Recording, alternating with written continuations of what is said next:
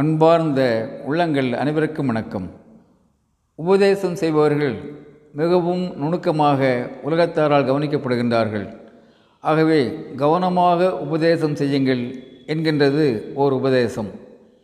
நண்பர்களே தவளை ஒன்று கிணற்றிலிருந்து தபக்கென்று வெளியே குதிக்கின்றது. நான் தான் உலகத்திலேயே சிறந்த வைத்தியன். என்னிடம் எல்லா வியாதிகளுக்கும் மருந்திருக்கின்றது எல்லோரும் என்னிடம் வாருங்கள் என்று அறிவிக்கின்றது. தவளைகள் பிழைப்பதற்கு ஒரு வழி தேவை இருக்கின்றது வைத்தியன் என்று தன்னை அறிவித்து கொண்டால் மற்ற மிருகங்கள் தன்னிடம் வைத்தியம் பார்க்க வரலாம் என்று தவளை நம்புகிறது. தவளையை பார்த்து ஒரு நரி கேட்கின்றது தவளையே நீ பெரிய வைத்தியன் என்கின்றாய் உனக்கு வியாதி ஏதும் இல்லையா? நீ பெரிய வைத்தியன் என்பது உண்மையானால் நீ ஏன் தத்தி தத்தி நடக்கின்றாய்? உன் முதுகு முழுவதும் ஏன் சொறி வந்தது போல் காட்சியளிக்கின்றது? உன் தோல் முழுவதும் ஏன் பாலம் பாலமாய் இருக்கின்றது?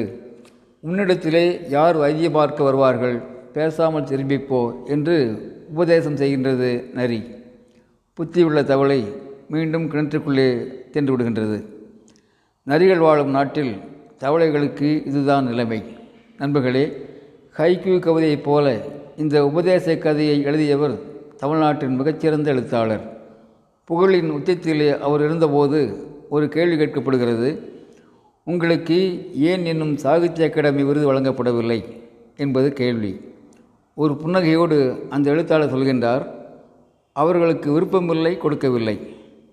அவர்களுக்கு விருப்பமில்லை கொடுக்கவில்லை என்று யதார்த்தமாக சொல்லிவிட்டு நகர்ந்து விடுகின்றார். இன்னொரு பேட்டியில் சொல்கின்றார் என் எழுத்து பல தேசங்களுக்கு என்னை அழைத்து சென்றிருக்கிறது. பல வகைப்பட்ட மனிதர்களை சந்திக்க வைத்திருக்கிறது.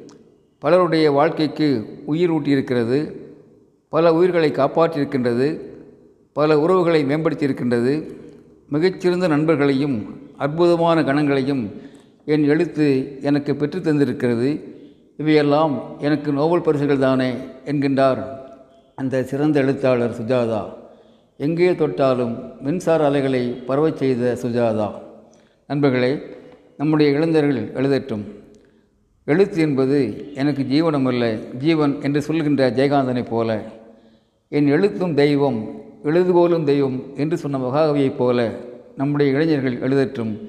இந்த தேசம் எழுச்சி பெறட்டும். அன்புடன் அரங்க கோபால் இயக்குனர் சிபிஐஏஎஸ் அகாடமி கோவை.